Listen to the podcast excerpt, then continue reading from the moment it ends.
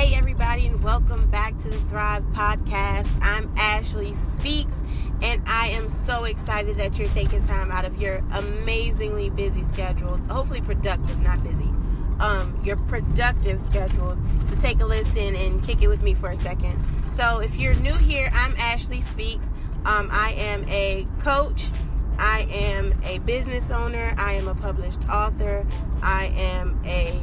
Overloaded creative, right? so um, that's who I am, and I'm so excited to uh, be a podcast host as well, right? So today, as you can tell, we're going to talk about testimony.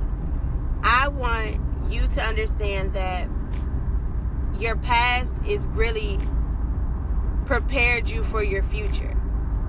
Understand that what you've overcome, what you've been through, was literally preparation, on the job training for where God is taking you.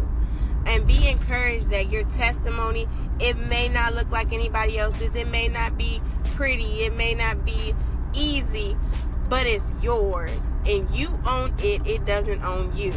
So use your testimony, use what you've been through, use your experiences to fuel you forward and propel you forward in purpose intentionally. Be encouraged that even if you don't have, you know, some people don't have a, a difficult past. Some people just haven't experienced, you know, um, tough decisions or tough ethical dilemmas or tough family situations. Some people are blessed in that way where they don't have that, but they may battle in another way. So if you haven't endured something, you know, that people would seem, um, that would seem uh, big to others, that doesn't discredit your testimony. It doesn't discredit your walk. It doesn't discredit your life. It doesn't discredit um, your purpose at all.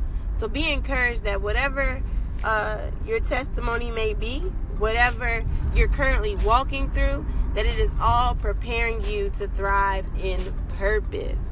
So, again, be encouraged today, uh, be intentional today, and thrive in your purpose. Until next time.